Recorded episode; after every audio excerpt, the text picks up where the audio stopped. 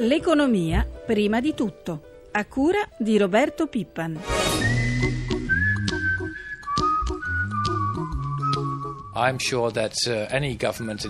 Sono sicuro che qualunque governo in Italia contribuirà alla responsabilità che tutti abbiamo sull'Eurozona e sugli accordi che abbiamo messo in atto per la crisi dell'euro. Il suo futuro verrà perseguito da ogni governo. È ovvio che la responsabilità dipenderà unicamente dagli italiani. Don't worry, be happy. Il presidente dell'Eurogruppo Dassenblum parla dell'Italia in conferenza stampa, sebbene in, questa, in, questi attesi due giorni di Bruxelles, ieri l'Eurogruppo e oggi l'Ecofin, non fosse la situazione del dopovoto in Italia all'ordine del giorno, bensì il salvataggio da 18 miliardi di Cipro. Buongiorno da Lucia Coppa. Noi siamo collegati ora con il professore Giuseppe Sacco che insegna politica economica internazionale alla LUIS di Roma. Professore, buongiorno. Buongiorno. Allora, il ministro Grilli ha illustrato ieri ai suoi colleghi la situazione italiana. A preoccupare l'Europa non è tanto la tenuta dei conti al momento sotto controllo, quanto la possibilità di realizzare un governo capace di portare a compimento le riforme necessarie per la competitività e la crescita. Da qui il monito europeo, l'abbiamo sentito, qualunque sia il governo che verrà, di rispettare gli impegni. Professore, secondo lei quante possibilità di successo può avere ora questo richiamo dell'Europa? Non molte, francamente, perché come detto il Wall Street Journal ieri, gli italiani hanno segnalato che sulle questioni dell'Europa e dell'euro eh, i popoli vogliono avere l'ultima parola.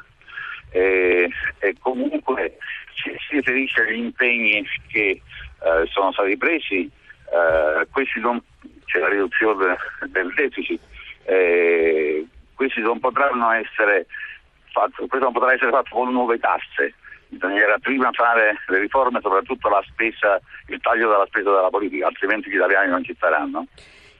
Senta professore, eh, comunque ieri anche il professor Padoan dell'Ocse ha detto che oltre al lavoro e fisco le priorità da affrontare nel nostro paese sono anche giustizia amministrativa, efficienza della pubblica amministrazione, lotta alla corruzione. Ma allo stato attuale delle cose ci sono i tempi per mettere in campo tutte queste riforme?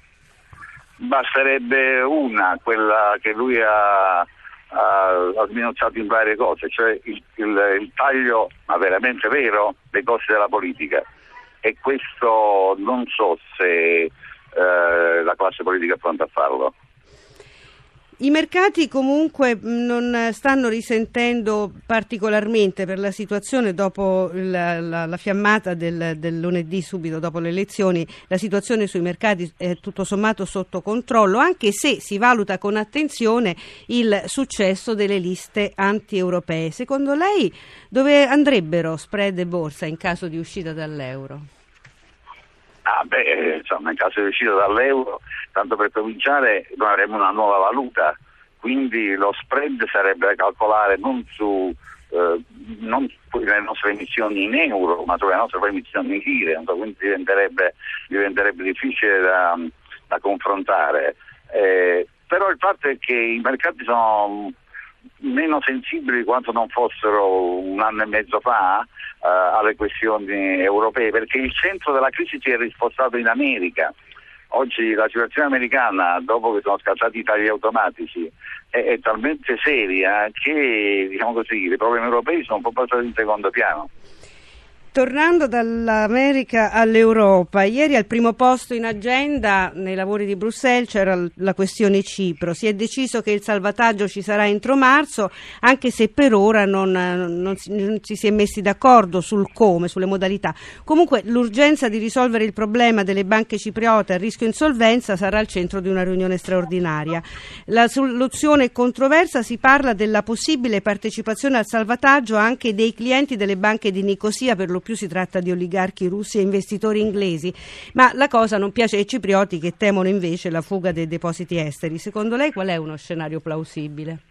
Beh, eh, i clienti delle banche cipriote, cioè eh, tutti quei, i, i, piccoli oligarchi, perché i grossi oligarchi non sono a Cipro, i piccoli oligarchi che hanno messo il denaro più o meno illecitamente acquisito nelle banche delle banche cipriote sono, sono mal combinati perché i ciprioti, le banche cipriote hanno, hanno sperperato questo denaro, in particolare in un boom edilizio senza senso a Cipro stessa.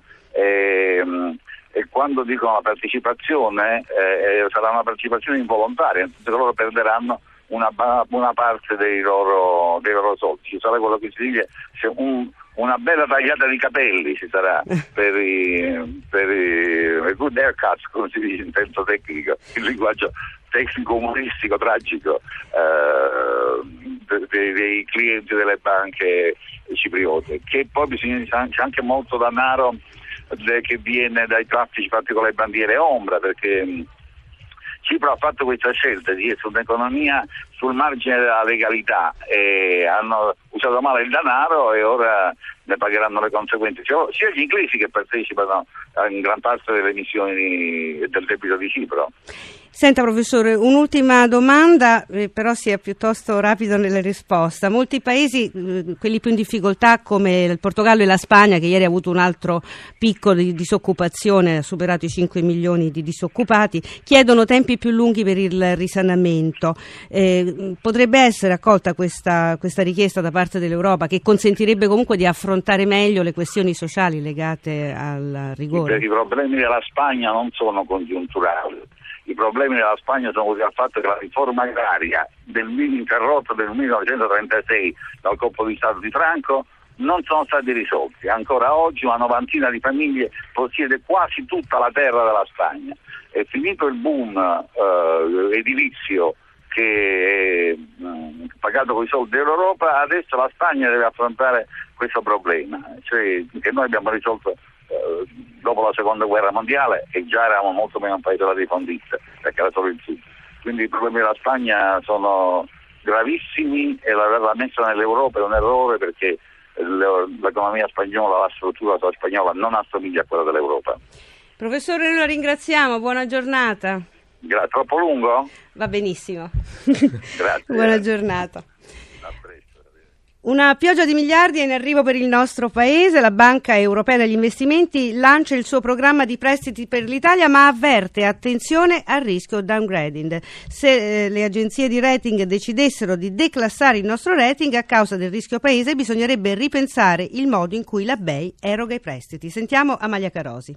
The idea that, that we're working on, uh, that, that, we're underway with at the moment, the EU 2020 Project Bond Initiative, is, is essentially a cooperation between EIB and the European Commission. The, the European Commission Così Nick Janet, direttore di New Products and Special Transaction della BEI, spiega come si articolano i finanziamenti sui piani nazionali. I Project Bond sono lo strumento principale attraverso cui la Banca Europea degli Investimenti finanzia progetti di sviluppo, soprattutto per quanto riguarda i trasporti trasporti nazionali e transnazionali, l'energia e le reti elettriche. Quest'anno la BEI intende destinare al nostro paese 9 miliardi di euro, che potrebbero salire a 26-28 miliardi per il triennio 2013-2015, una mole di risorse che finanzierà, grazie all'effetto moltiplicatore, 90 miliardi di investimenti. Lo ha annunciato ieri il vicepresidente della BEI, Dario Scannapieco. Nel periodo 2008-2012 ha precisato il totale dei finanziamenti all'Italia Italia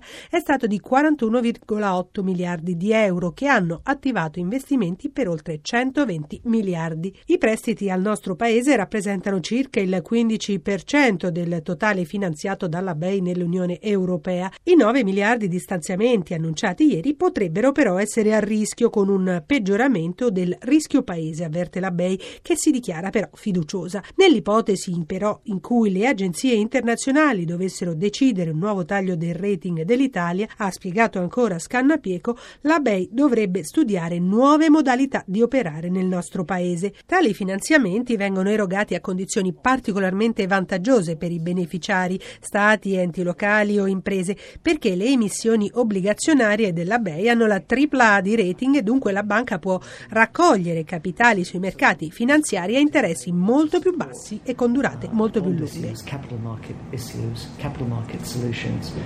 Parliamo ora di lavoro perché è stato firmato definitivamente il contratto dei chimici. L'accordo riguarda circa 180.000 lavoratori per circa 3.000 imprese. Occupatibilità, flessibilità, esigibilità e produttività, i temi rilevanti del nuovo contratto che vede centrale il ruolo della contrattazione aziendale e le nuove norme sull'apprendistato.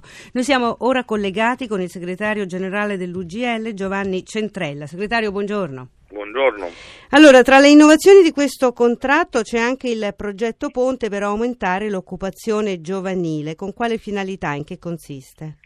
Beh, è molto semplice, questo contratto è molto innovativo, il progetto Ponte è un progetto generazionale, si, si cerca di, ridurre il carico di lavoro e consente il subentro dei lavoratori junior, cioè mandiamo prima in pensione i senior per assumere i junior. Senta, anche sulla flessibilità ci sono delle novità, sono previsti aggiornamenti continui, come, come sarà organizzato? Beh, eh, il problema di fondo molte volte è che i lavoratori che perdono il posto di lavoro eh, sanno fare solo quello.